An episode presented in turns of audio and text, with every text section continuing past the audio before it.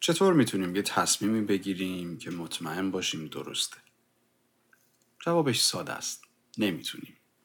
تقریبا از ابتدای پیدایش خرد انسان سعی کرده همیشه یک راهی رو پیدا کنه که درستتره و طبق اون عمل بکنه. و هر تفکری که به نظر درست میومد و می‌تونست افراد بیشتری رو جذب کنه قدرت می‌گرفت و به واسطه قدرت بقیه رو مجاب می‌کرد که طبق اون الگو رفتار کنن. یه موقع های این الگوها درست بودن و یه موقع هم نادرست. تفکراتی اومدن که گفتن باید مثل ما فکر کنید وگرنه عاقبت خوبی در انتظارتون نخواهد بود. یه سری افراد هم اومدن و به جای اجبار به پیروی از یک طرز فکر یک راه برای درست فکر کردن نشون دادن. از اونجایی که یک طرز فکر اونم یه طرز فکر به خصوص و سفت و سخت. می‌تونه به زمان یا جغرافیای خاصی محدود بشه؟ احتمال ناکارآمد بودن یک تفکر از گذشته وجود خواهد داشت. همونطور که ما الان می‌بینیم خیلی از باورها و طرز فکرهای نسل قبل از ما تو دوره خودمون کاربردی نداره و حتی اشتباهن بعضیاشون. اما یک روش فکر کردن یا روش نتیجه گرفتن شاید خیلی محدود به زمان یا جغرافیا نباشه. امروز قرار درباره دو تا از این روش های فکر کردن، استدلال و نتیجه گیری صحبت کنیم. چیزی که در دنیای امروز مخصوصا در یک جامعه احساسی مثل ما در شرایط مختلف خیلی بهمون کمک می‌کنه. درباره چیستی این مدل طرز فکرها صحبت می‌کنیم درباره ابهاماتشون، مزیت‌هاشون و نقش اونها در رشد و توسعه فردی. سلام، من پوریا احمدی هستم. اینجا در فصل بزرگ شدگی از پادکست فارسی مسیر قرار درباره تفکر احساسی و منطقی صحبت کنیم.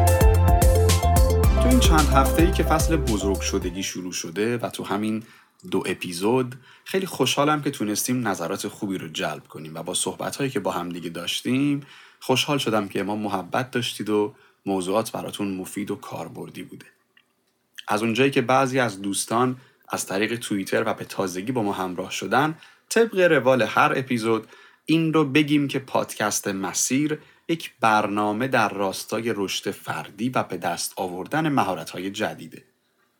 الان تو فصل چهارم پادکست هستیم و هر فصل یک موضوع کاملا مستقل، یک زمینه کاملا جدا از فصلهای دیگه داره. در اپیزود 26 هم هستیم. فصل اولمون آموزش فن بیان بوده برای اینکه بتونیم تأثیر کلاممون رو بالاتر ببریم و درستتر صحبت کنیم و جایگاه خودمون رو با بیان تثبیت کنیم. فصل دوم درباره کهن الگوها که یک مدل شخصیت شناسی و خودشناسی زیر مجموعه روانشناسی تحلیلی صحبت کردیم.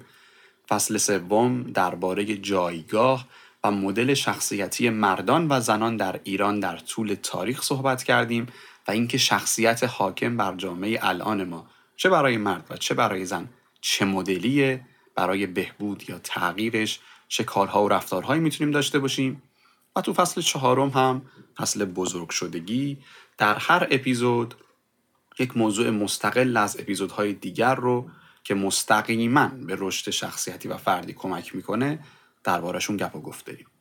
صحبت می‌کنیم. ما توی Castbox به صورت متمرکز اپیزودهامون رو پخش می‌کنیم. توی اینستاگراممون بین هر اپیزود تیکه های از قسمت های قبلی رو منتشر می‌کنیم و تازه یک ژانر جدیدم اضافه کردیم که میم اضافه می‌کنیم میم های روانشناسی و خوشحالم که مورد استقبالتون قرار گرفت. توی تلگرام هم هر اپیزود رو برای دانلود قرار میدیم. درباره توییتر هم که صحبت کردیم. توییتر هم به صورت این هستش که دوز روزانه روانشناسی رو سعی می‌کنیم تأمین بکنیم. حالا یا میم می‌ذاریم یا یک قسمتی از صحبت های روانشناسی تو اپیزودها رو قرار میدیم و اگر اونجا هستید هم ما رو دریابید. سعیمون هم بر این هست که حالا توی اینستاگراممون یا توی توییترمون حداقل هفته یک تا دو میم هم درست بکنیم و توی صفحاتمون قرار بدیم. خب مقدمه کافیه. برسیم به طرز تفکر منطقی و احساسی. این موضوع موضوعیه که خیلی توی کشور ما بهش پرداخته نشده. یا اگر هم دربارهش صحبتی شده این صحبت ها سطحی بوده و خیلی انگار در صدت یادگیری این مطالب نبودیم.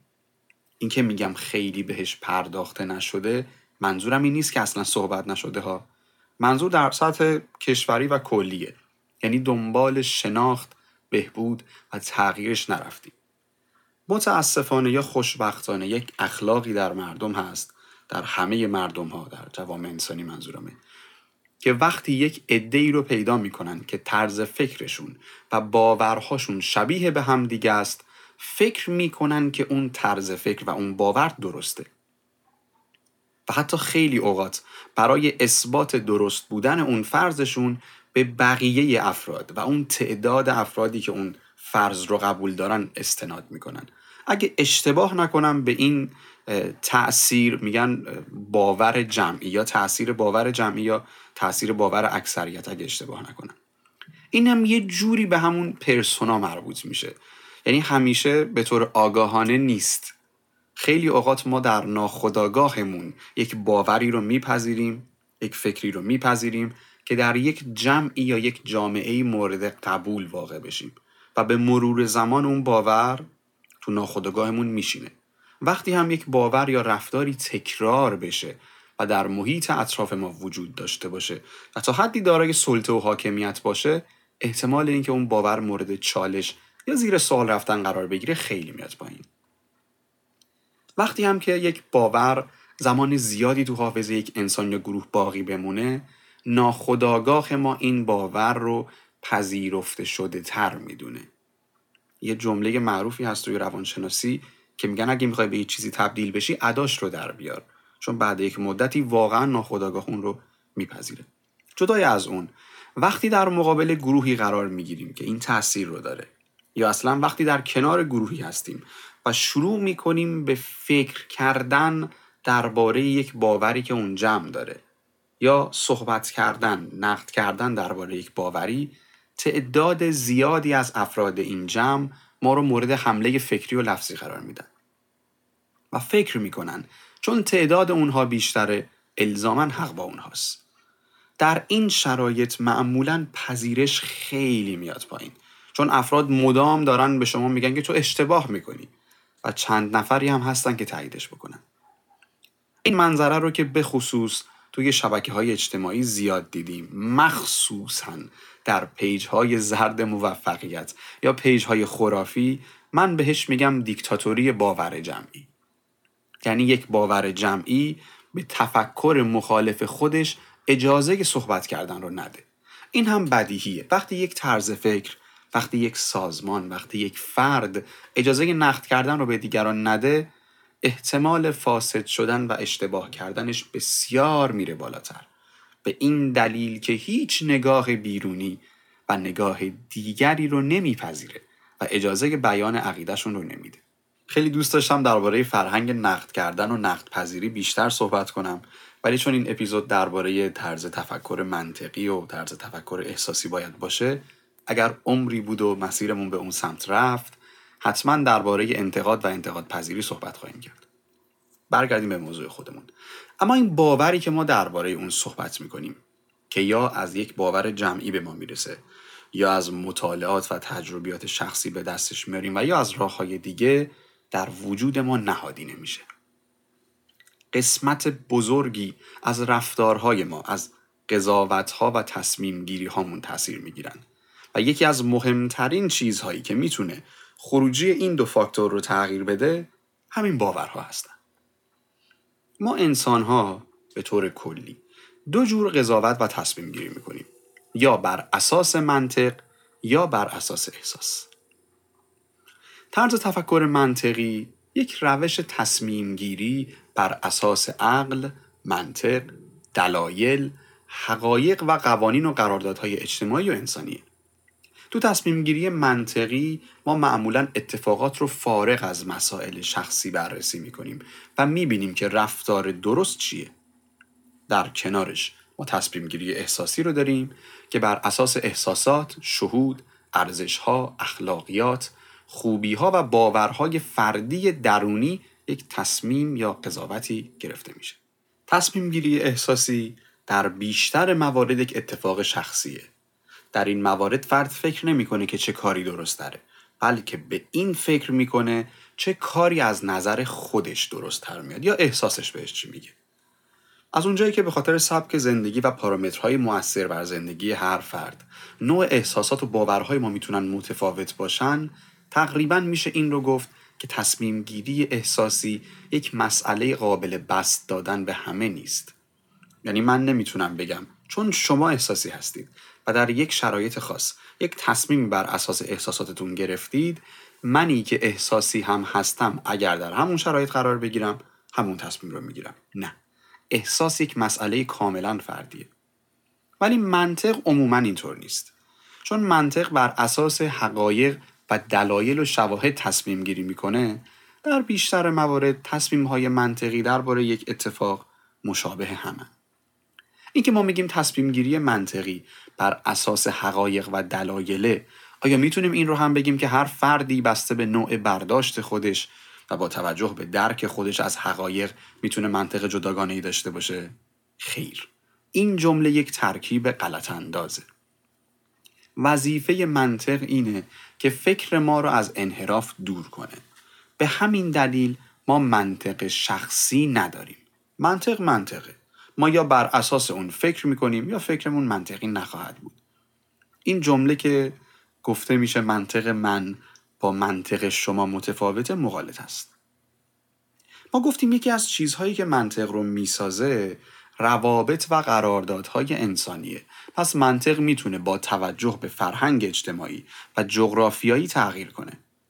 اما برخی احساسات یا مدل تصمیم گیری احساسی ممکنه هزاران ساله که وجود داشته باشن و باقی بمونن. چیزی که مشخصه اینه که عموم جامعه ما احساسیه. قسمت بزرگیش هم به گذشته و پیشینه ما برمیگرده. ما مردم قهرمان طلبی هستیم. ما مردم احساسات پروری هستیم. آیا اینکه جامعه ما احساسی خوبه یا بده؟ متفاوته. با جوامعی که منطقی تصمیم می‌گیرن متفاوته. خوبی و بدی از نظر من وجود نداره. اینکه بخوایم درباره خوب یا بد بودن یک چیزی صحبت بکنیم چون به نظر من خوبی و بدی کاملا توی تعریف نسبی محسوب میشن به هر فردی برمیگرده. یعنی یک دیدگاه شخصیه. اگر بخوایم مطالب بیشتری برای فکر کردن به این قضیه داشته باشیم باید این رو ببینیم که جامعه ما به عنوان یک جامعه احساسی نتیجه شده این چیزی که ما الان هستیم. اگر بخوایم در این باره فکر کنیم. آیا این خوبه؟ آیا این بده؟ اگر از دیدتون خوبه که همین طرز فکر رو که وجود داره و یاد گرفتید ادامه بدید. اگر از دیدتون بده ریشه یابی بکنید. چطور میشه اون نقاط نامطلوب رو تغییر داد؟ و این تغییر در هر دو صورت یه چیز کاملا فردیه. اما اگر من از دید خودم بخوام نقدی وارد بکنم به صورت شخصی به این نوع تفکر احساسی در ابعاد یک جامعه به این موضوع اشاره می کنم که جامعه ای با این طرز تفکر یک فضاست که تصمیماتش ممکنه با تحریک احساسات تغییر بکنه و این یعنی پایداری در تصمیمهاش وجود نخواهد داشت. وقتی در تصمیمها و باورهامون پایداری نداشته باشیم نمی‌تونیم خیلی یک مسیر رو ادامه بدیم و توش باقی بمونیم. وقتی هم نتونیم این کار رو انجام بدیم یعنی خیلی از درهای پیشرفت رو به روی خودمون میبندیم. اینکه انتخاب کنیم منطقی فکر کنیم احساسی تصمیم بگیریم یا متعادلش بکنیم کاملا یک موضوع شخصیه و انتخاب هر فرد ما هم اینجا قصد داریم فقط این دو مدل طرز فکر و نتیجه گیری رو معرفی کنیم و باهاشون آشنا بشیم. سعی کنیم از مزایا و معایب هر کدوم بگیم و این اپیزود رو به عنوان یک صحبتی نگه داریم که به هم کمک بکنه بیشتر منطقی فکر بکنیم بیشتر احساسی رفتار بکنیم یا به سمت تعادل بریم. تا همینجا. اگه نظری درباره این اپیزود یا اپیزودهای قبلی دارید ممنون میشم. اگه نظرتون رو برام توی Castbox بنویسید. اگر پادکست مسیر رو دوست دارید توی توییتر، استوری اینستاگرام یا به صورت کلامی به دوستانتون معرفی کنید و چه با پادکست مسیر. چه بدون پادکست مسیر لطفاً فرهنگ پادکست گوش دادن رو به دوستانتون هم منتقل کنید.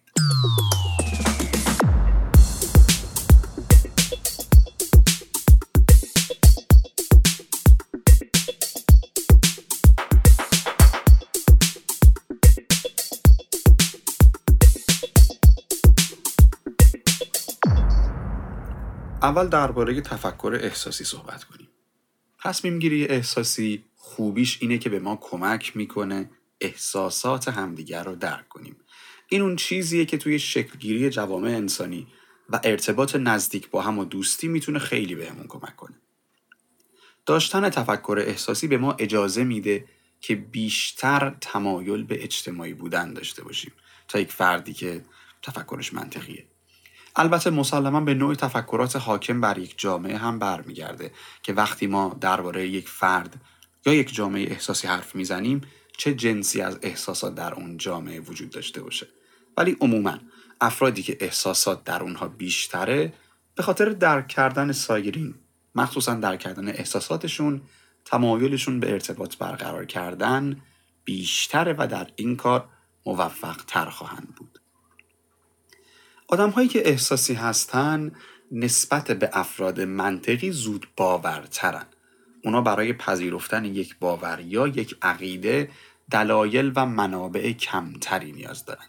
این می‌تونه یکی از دلایلی باشه که نسبت آدم های احساسی که مذهبی هستن از آدم های منطقی که مذهبیان بیشتره. کسانی که طرز فکر احساسی دارن می‌تونن راحت تر از اتفاقهای کوچک و بزرگ تاثیر بگیرن. اونا راحت تر شاد میشن. زودتر غمگین میشن و در احساساتشون بسیار شدیدتر از آدم های منطقی هستن. آدم های احساسی در روابط انسانیشون دارایی هاشون رو بی خرج می‌کنن. حالا چه این دارایی ها بخواد مادی باشه چه این دارایی ها بخواد معنوی باشه. البته این صفاتی که گفتیم همیشه هم نمی‌تونه مثبت باشه من تو اپیزود اول این فصل هم گفتم بعضی اوقات کلمات ما رو گول می‌زنن. ما وقتی میگیم احساسی الزاما منظورمون یه آدم مهربون دارای احساسات پاک و دوستانه نیست. ما کلا درباره دسته ای از افراد صحبت می‌کنیم که تصمیماتشون رو با دلایل کمتر و بر پایه ارزش ها و احساساتشون می‌گیرن. پس در کنار این آدم های خیرخواه و خوشقلب باید افراد زورگیر و علاقمند به درگیری رو هم ببینیم.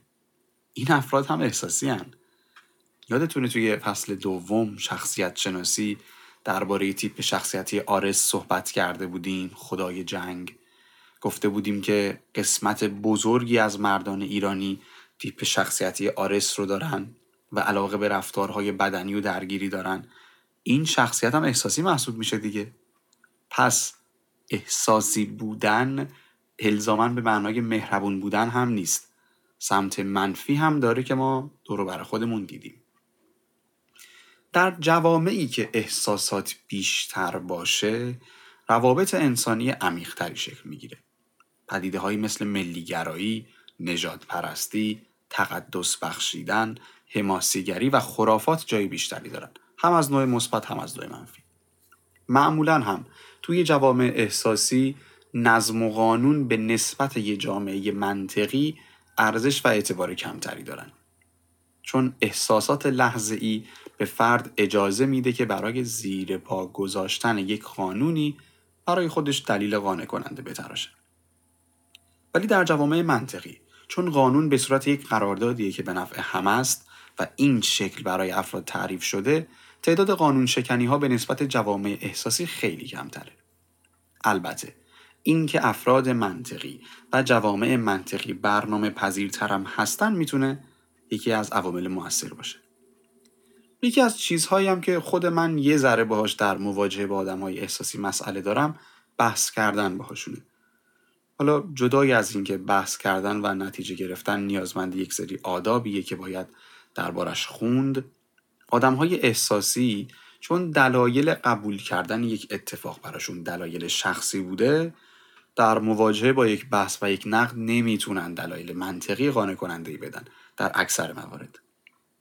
از طرفی چون با احساساتشون تصمیم گرفتن خیلی راحت نمیشه با دلایل منطقی تصمیمشون رو تغییر داد.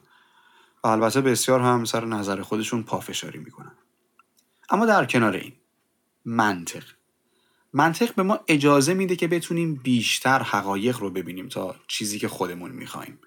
این دیدن حقایق ممکنه همیشه هم مطلوب نباشه. چون خیلی از ماها ترجیح میدیم چیزی که خودمون دوست داریم از دنیا رو ببینیم نه واقعیت رو. حداقل نه همیشه. منطق اون چیزیه که برای ما قوانین رو وضع می‌کنه. چیزی که این امکان رو فراهم می‌کنه تا به عنوان یک کل نگاه بکنیم و بتونیم قوانین و قراردادهای اجتماعی که به نفع اکثریت هست رو پایریزی و اجرا کنیم. برای اینکه بتونیم یک فضا یا اتفاقی رو مدیریت کنیم یا حتی سیاست گذاری مناسبی داشته باشیم نیازمند منطقی. حتی مفهوم عدالت تا حد زیادی به منطق وابسته است. در گذشته منطق یه جزوی از فلسفه محسوب می شده و همونطور که می‌دونیم خیلی از شناخت ها و علوم کاربردی امروز ما مثل ریاضیات، مهندسی، فیزیک و چیزهایی مثل این علوم کاملا از یک الگوی منطقی پیروی می‌کنن و به منطق وابسته هستند. های منطقی برای پذیرفتن یک موضوع نیاز به دلایل و مدارک بیشتری دارند و با حرفهای احساسی و دلایل شخصی یک موضوع رو باور نمی‌کنن. سعی می‌کنن بیشتر منابع علمی رو دنبال کنن. وقتی یک حرف می‌زنیم که می‌خوان باور کنن و دربارش بیشتر بدونن معمولا می‌پرسن منبعتون کجاست بیشتر این افراد هم تأثیر پذیریشون از طریق تفکر، مطالعه یا تحقیق اتفاق میفته. های منطقی بیشتر دنبال چرایی یک موضوع میرن و سعی می‌کنن چگونگی اتفاق افتادن یک چیز، یک پدیده یا یک رویداد رو بدونن و بتونن منطق پشت یک ماجرا رو درک کنن. این دسته از آدم ها نسبت به انسان های احساسی دیرتر دچار تغییر احساسات میشن و خیلی توی این افراد احساسات لحظه ای تغییر احساسات شدید نمی‌بینیم. اونا توی روابط انسانی انتظاراتشون رو منطقی تر ست می‌کنن و سعی می‌کنن که انسانها رو همونطوری که هستن ببینن. اگه بخوایم این دو دسته افراد رو از نظر روابط انسانی و احساسی دسته بندی کنیم آدمای احساسی اونهایی هستن که بیشتر ترجیح میدن افراد دوستشون داشته باشن و کسی از اونا ناراحت نشه توی رابطه هم وقتی که وارد میشن این علاقه و میزانش خیلی براشون مهمتره تا فاکتورهای دیگه. اما آدم های منطقی ترجیحشون بر اینه که کار درست رو انجام بدن حتی اگه کسی ناراحت بشه. و در روابط احساسیشون هم بیشتر براشون مهمه که دو طرف بتونن از همدیگه یک درک خوبی داشته باشن و سطح فکریشون نزدیک به همدیگه باشه. این که گفتم به این منظور نیست که آدم های احساسی براشون مهم نیست که فرد مقابل درکشون کنه یا آدم های منطقی براشون علاقه مهم نباشه. نه. اولویت براشون اون چیزیه که گفتیم. البته اینم بگم اینکه یک فرد احساسی مطلق یا منطقی مطلق باشه بسیار استثنا خواهد بود. ما همه ترکیبی از هر دو اینها هستیم. حالا با چیزهایی که گفته شد آیا احساس بهتره یا منطق بهتره؟ بسته به شرایط هر دو و بسته به شرایط هیچ کدوم. ما اگه بتونیم یک تعادلی بین منطق و احساس برقرار بکنیم در شرایطی که لازم باشه می‌تونیم آگاهانه تصمیماتمون رو احساسی یا منطقی کنیم. به این کلمه که گفتم توجه کنید آگاهانه. یعنی من اگر یک کاری رو انجام میدم آگاه باشم به اینکه این کار چه نتایج یا عواقبی داره و احتمالات رو در نظر بگیرم. ما که نمی‌تونیم تشخیص بدیم یک کاری صد درصد و با قطعیت درست یا اشتباهه. یه سری کارها مثل مصرف دخانیات آسیب زدن فیزیکی به خودمون یا سایر افراد و موجودات زنده یا ضایع کردن حقوق دیگران اینا مشخصن که اشتباهن. یا در اون سمت قضیه کارهایی مثل داشتن روتین ورزش کردن روزانه مطالعه روزانه یا تحقیق کردن بعد صحبت کردن یا احترام به حقوق دیگران و تغذیه مناسب اینا مشخصه که درستن. اینها بدیهیاتن. ولی برای اتفاقات دیگر که جزو بدیهیات نیستن باید بتونیم یک دید آگاهانه داشته باشیم احتمالات رو در نظر بگیریم و مزایا و معایب رو در نظر داشته باشیم و بعد از اون آگاهانه تصمیم بگیریم. با این دید حتی اگر تصمیم اشتباهی بگیریم از اشتباهات بعدی جلوگیری خواهیم کرد. همونطور که یادمونه در حالا قسمت های قبلی هم درباره مزایای اشتباه کردن صحبت کرده بودیم و اینکه انسانی که اشتباه نمی‌کنه عملا یا هیچ کاری انجام نمیده یا هیچ چیزی یاد نمی‌گیره. امیدوارم اون حرفا رو شنیده باشیم و منظور این صحبت رو همونطور که گفتیم و درست برداشت کنیم. حالا ما درباره منطقی و احساسی تصمیم گرفتن صحبت کردیم. مسلما این اپیزود نمی‌تونه یک صحبت کامل درباره منطق احساس شناخت اونها و راههای تقویتشون باشه. پس خواهشی که دارم اینه که قبل از اینکه تصمیم بگیرید به سمت منطقی تر شدن یا به سمت احساسی تر شدن برید حتما دربارشون تحقیق و مطالعه بیشتری داشته باشید. بعد از اینکه انتخاب کردید به سمت یکی از این دو برید یک سری راهکارها و تمرینها برای این کار وجود داره که من از هر کدوم چند مورد رو که خودم میشناختم عنوان می‌کنم و مطمئنم که برای دونستن راهکارهای بیشتر حتما مطالعه خواهید کرد.